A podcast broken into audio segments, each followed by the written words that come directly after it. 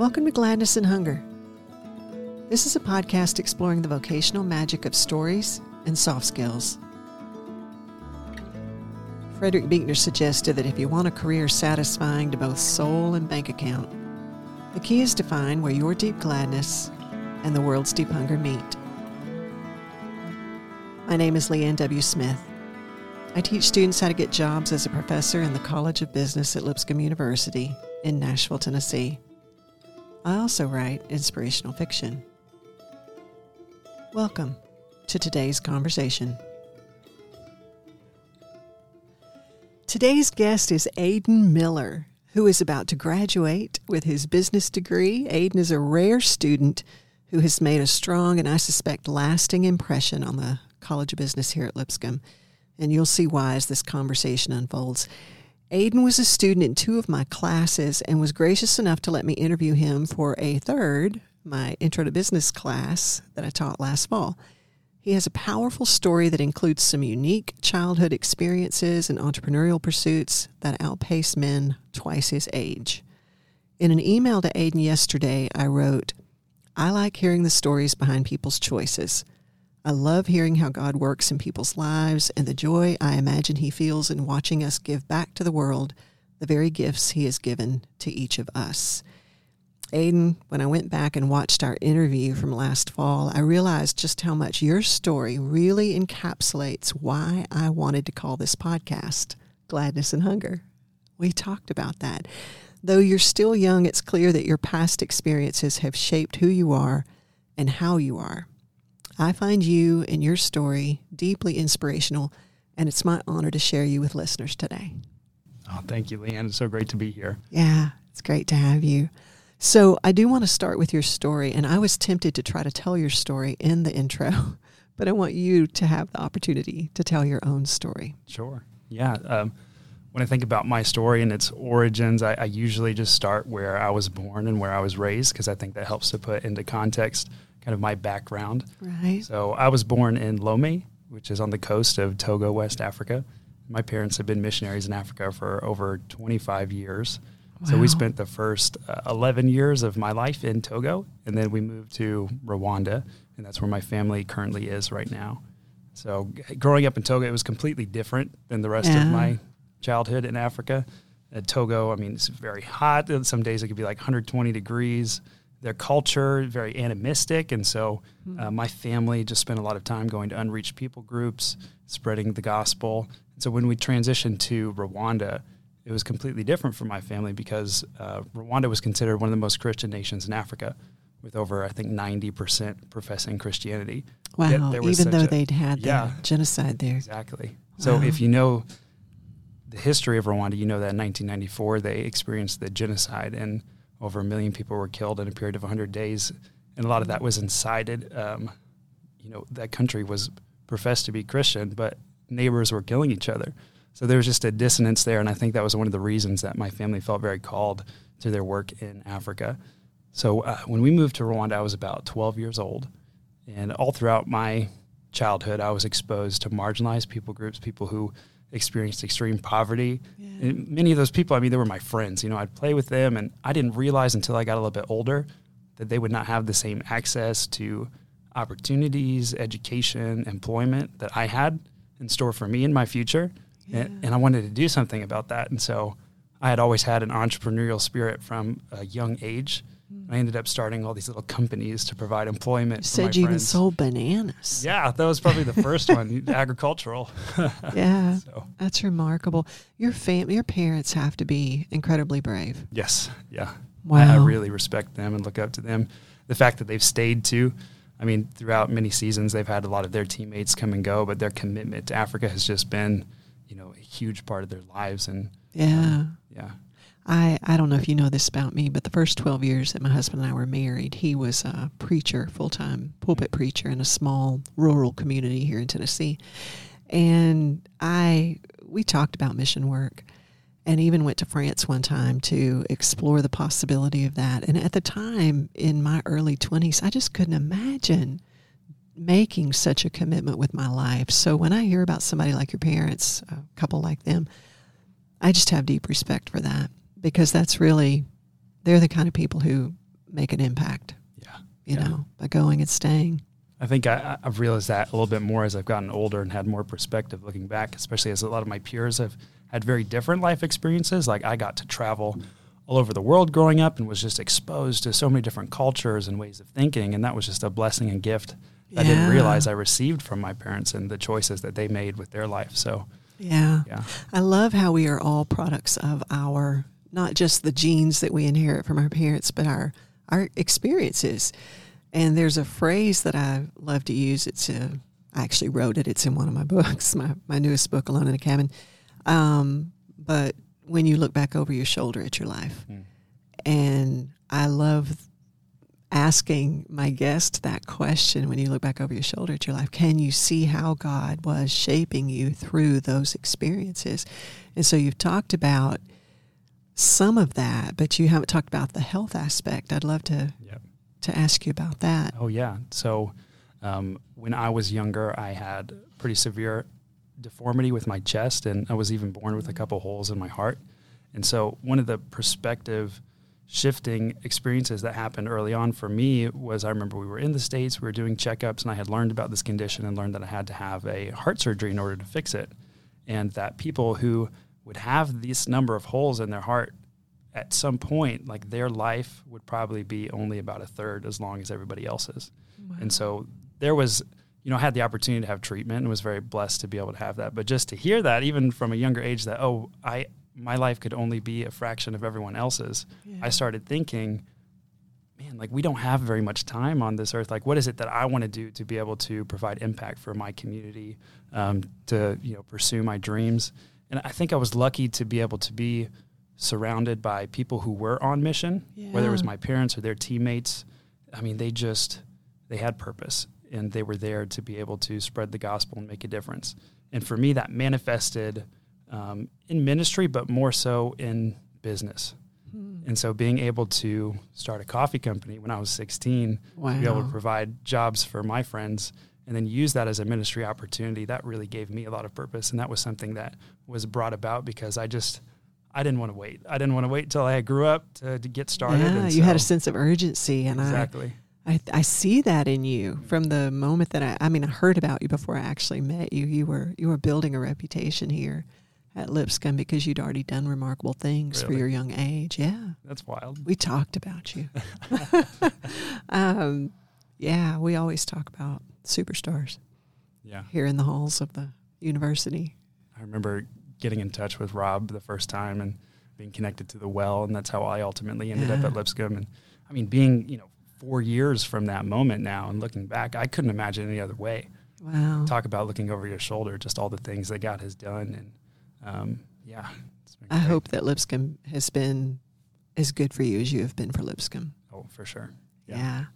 Well, I love that you um, had that entrepreneurial spirit and that you have, you know, combined with a sense of urgency, combined with the courage modeled by your parents. And I mean, even because you were pretty young when you got that diagnosis, I think you said you were about six years old. Yeah, I was around six that I had that surgery. So, Yeah. Yeah, So it's remarkable that at such a young age you would think about economic impact and opportunity yeah. and what you could do to help create that for your friends. That's pretty remarkable. Thank you. So, does it bring you deep gladness to? I mean, the entrepreneurial spirit is strong Mhm. in you. Um, is that what you feel like you were born to do? To be an entrepreneur? Yeah, that's a, such a good question. It was always a part of me to go out and try to find ways to make money. It, and it wasn't necessarily even just about the money itself, but it was the pursuit game, of it, yeah. the game. and I think that's something that I've realized, but it's also something that, you know, brings a lot of fulfillment. That when I boil it down, for me, I come most alive when I get to make things. When I have a vision of something that does not yet exist Yeah. in the process of taking that vision to reality and getting it share it with other people. Wow. like that makes me the most happy. And i think one thing that goes hand in hand in that that really brings a lot of gladness to my life is being able to do that with other people. Mm. whether that's in partnership um, like the business partners i've had along the way or the team where we have this camaraderie to pursue this vision and and bring its fulfillment. I mean that that's been some of the most wonderful times of my life when we've been able to achieve those goals and build those things. And I mean, you go through a lot of different challenges and there's pitfalls along the way. Especially recently, I've experienced more of the failure end of entrepreneurship, but there's so mm. much that can be learned from that.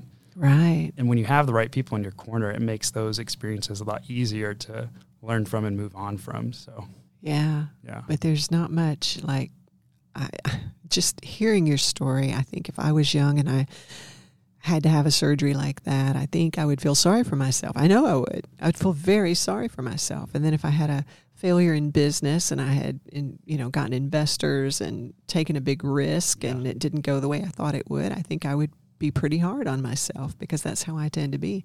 And hearing you talk about the the joy and the gladness that you get from from what you enjoy doing, creating a product or creating opportunities and partnering with people, like that's just not how I get my joy at all. In fact, it's really hard for me to try to sell my own books. Um, and so I admire that quality in you, and I marvel at God and how, like the diverse gift sets that He gave out Yeah. It- yeah among that's so Isn't that wonderful? Yeah. I, I love that each of us is just a different reflection of his face, and that's really beautiful. Yeah, when I learned about the Enneagram, uh, Ian Cron's, Suzanne Stabile's book, The Road Back to You, there's a final chapter in that book that talks about how God is all of these things. And I'm highly creative, and he's highly creative, and I just love that. And I'm a giver, I'm a two, and he's a giver. Um, but I love how we're all like him. Yeah. With our special gifts.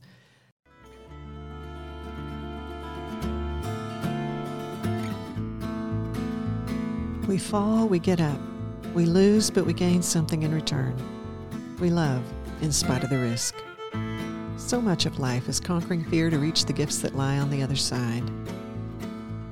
That's a quote from my latest book, Alone in a Cabin, a contemporary romantic suspense about a woman who finds herself on her own again shortly after turning 50. I share that quote here at the midpoint of our conversation today as an encouragement for wherever you are on your own journey toward gladness and hunger.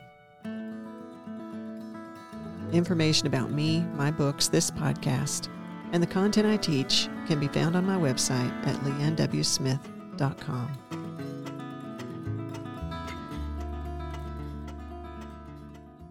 Um, so there was something that we had talked about in the interview that I did with you last fall where you talked about there being three boxes that you take everything through when you're trying to make a decision. And I thought that was really worth sharing again in this podcast. Do you mind talking about that? Do you remember that? I think you might have to jog my memory. I might have to jog it. Yeah. So if I if I recorded it right, you said that when you were trying to make decisions, you take it through um, a series of three questions. What am I genuinely good at? Oh yes. Does it mean Yes, that rings a bell. Yeah. So just being able to have that perspective, like, is this path the right path for me to pursue? Does it check off the box, which is, is it something that I'm good at? Like, Right. genuinely, is there a skill that God has given me that I Yeah. can apply to this?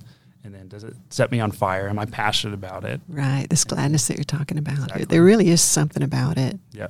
Because, I mean, that's just the fuel that keeps you going when things get hard. Right. And then I think was the third box that can I combine those things to be able to have some sort of Yes. economic driver Economic driver. to provide value? That's the part that I'm not good at. I got a blind spot right there.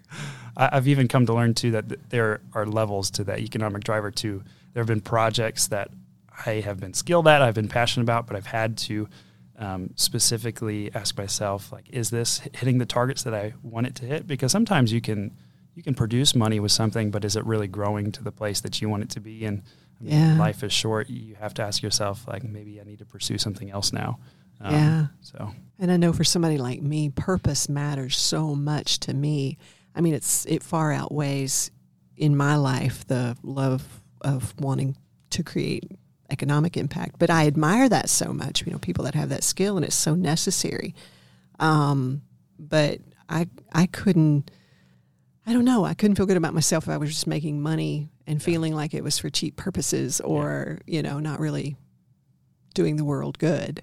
yeah, that's why it's so important for those things to all work in harmony together. Right. And you'll find that like if some one of those is missing, there'll just be something off. And and Right. um, I feel like God really blesses projects where all those things are met. So Yeah. Yeah. It does require more than just passion yeah, and more than just talent. Yep. Yeah. There's got to be uh, that world's deep hunger part, right? Um, so you know that I teach soft skills. And when I can, I try to work in a couple of questions about soft skills. So when you have stepped into the role of, you know, deciding who is going to work with you and for you, what are the qualities that matter most in the people that you want to surround yourself with? yeah. I mean, it's been so interesting to think back um, between my three companies over the years, like six years of being an entrepreneur, and realizing, wow, we've had probably over 50 different people that have worked for us. And primarily younger people. These are people that we intentionally tried to hire either out of high school or in that college age.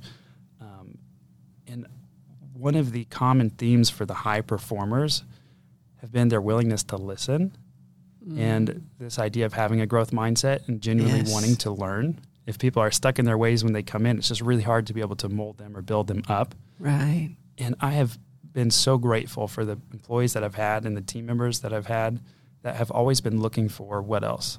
Like, mm. what else can I do to help? Once my job description has been met or I have done something, like they're actively looking for where can I continue to add value or how can I help here without even being asked? That is gold, Yeah. isn't it?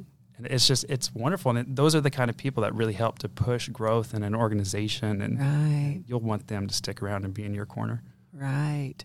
I this is just a simple illustration, but I have a student in my Tuesday Thursday class who, the first time we had student presentations, um, she volunteered to be the timekeeper for me. And the second day we had presentations, we were about three or four in, and I suddenly remembered, oh, I'm not keeping time. And I looked over and she was doing it. She never said a word. She was just quietly keeping time again. And three or four times we've had that in class. We've had a couple of makeup days when people need to do that. And one one day there was just one student who did a makeup presentation.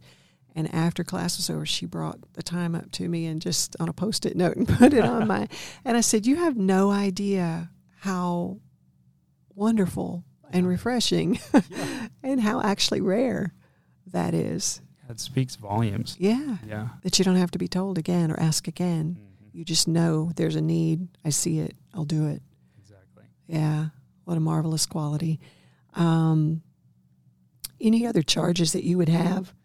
For me, I think one of the things that really set me up, and I got a lot of this from my parents, specifically my dad. You know, in life, you might have a big dream, a big goal. As a student, you might even have a very big project, and all those things can be overwhelming because of their size. Right. So, being able to distill them into these little actions that have to be taken every day in order to arrive there. And discipline is another one of those, I guess you could even say, soft skills that really help to set people up for success in life. Like being able to do things even when you don't feel like doing it yeah. and staying faithful to the journey. Because a lot of these things, I mean, they take time. Yeah. Anything meaningful takes time in order to build. And I, I was thinking in particular, there's this one, uh, you could say proverb. It, there was a, it, it's this tree. I think it's the Chinese bamboo tree. And it's a very unique tree because you plant the seed and it requires consistent watering, but it takes five years before it even breaks the surface of the ground. Wow. And so for a person who might plant and tend to this tree, their neighbors might think, oh my goodness, you know, you go outside and you just water the dirt every day and we see no growth happening. Like, what are you doing? What's that for? But then the, the beauty of this tree is that after five years, it breaks through the surface of the earth. And within 15 days, it grows over 90 feet tall. What? So the question is did that tree take 90 days to grow or five years? Right. And even though everyone else didn't see that growth happening, didn't see the preparation that was occurring underneath the surface in Yeah. order to allow for that explosion, it was the consistency of the care that was taken. And that's something that I try to apply and keep into perspective even for my own life. Right. Because all these experiences and failures and successes, they are just preparing me for my growth moment. And mm. I don't know when that's going to occur. And for different things in my life, maybe business, relationships, I mean, that growth moment can take place five years, 10 years. But just to know that you have to be, you have to show up and have that discipline to water yeah. that seed. Yeah. That's beautiful, Aidan. I wrote, um, wrote, I read the Bezos letters Yeah. in the fall. We may have talked about this when I had you me come. that book. That one's been wonderful. Yes, Yeah. but he has that same ability to look at the long term game. Um, and I really came to respect that quality in him when I read that book. And that's that's what it's reminding me of what you're talking about. That also is a rare quality in this day of instant gratification. You know, we want results, we want them yesterday. Yeah, that's true. But that's a that's a valuable I think that's that's one of the things that, especially with younger people, and I noticed that in myself, just my personal journey, wanting things very soon. yeah. And the older I get, you know, even this four years in college, I've learned the importance of patience. yeah. And I can't remember who said it, but I know he was a, a Welsh minister. But he said the worst thing that can happen to a man is for him to succeed before he is ready. Wow. This Yeah. idea that we want things, and sometimes, even in business, you might have it a success, but if you don't know how you earned that, or what you did to get there, it's not guaranteed again in the future. So this idea that you know these things are preparing you to one day be ready, and it's almost better for you to have that delayed gratification and Mm. success than to get it right away. That's a beautiful message. Yeah.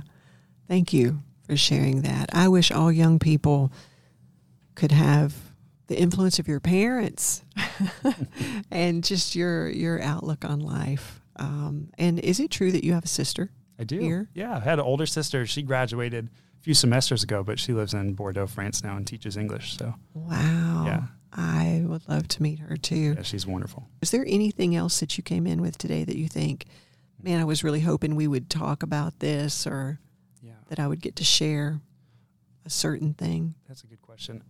I Oh, Quizera means hope and belief. I do want Yeah, to. yeah. So I, I think when I was sharing my story, I, I kind of skipped over what it is that I actually do in some of the companies that I've built. We didn't even talk about So- coffee.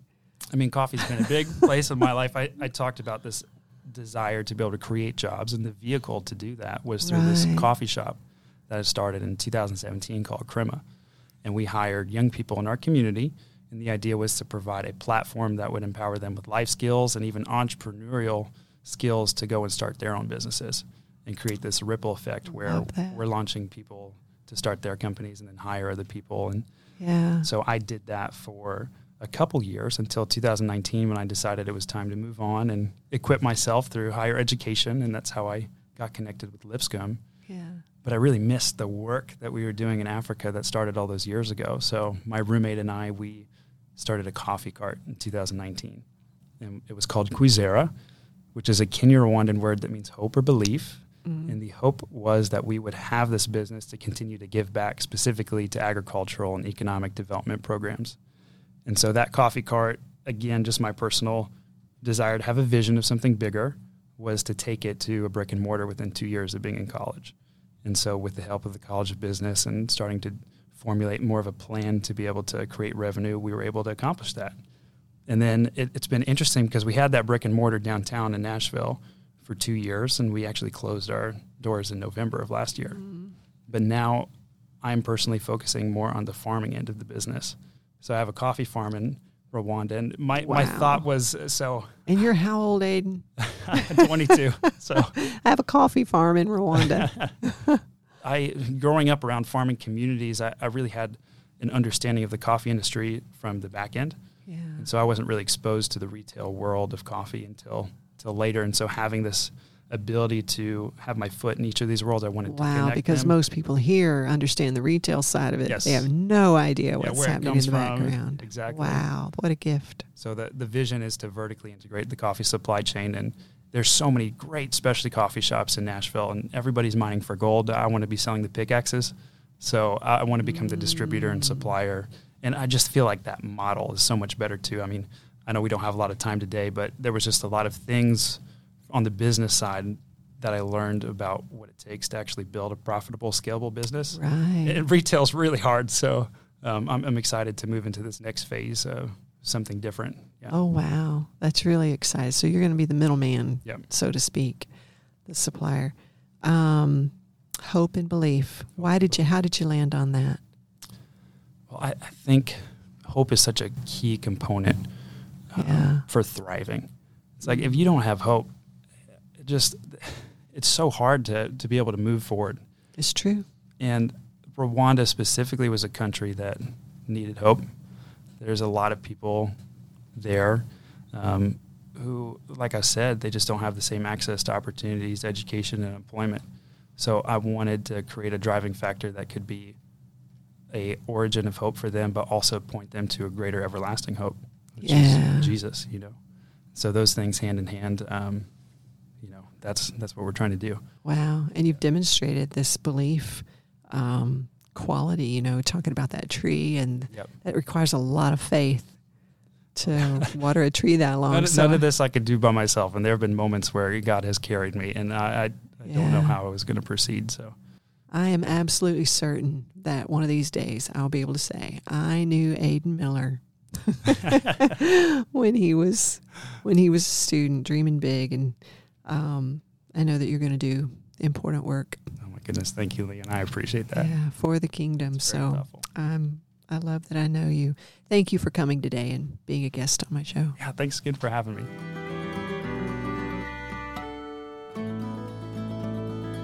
Thank you for listening. May today's conversation fan the flames of your own dreams and offer you practical insights as you seek to satisfy the world's deep hunger with the gifts God has placed securely in your own hand. Until next time.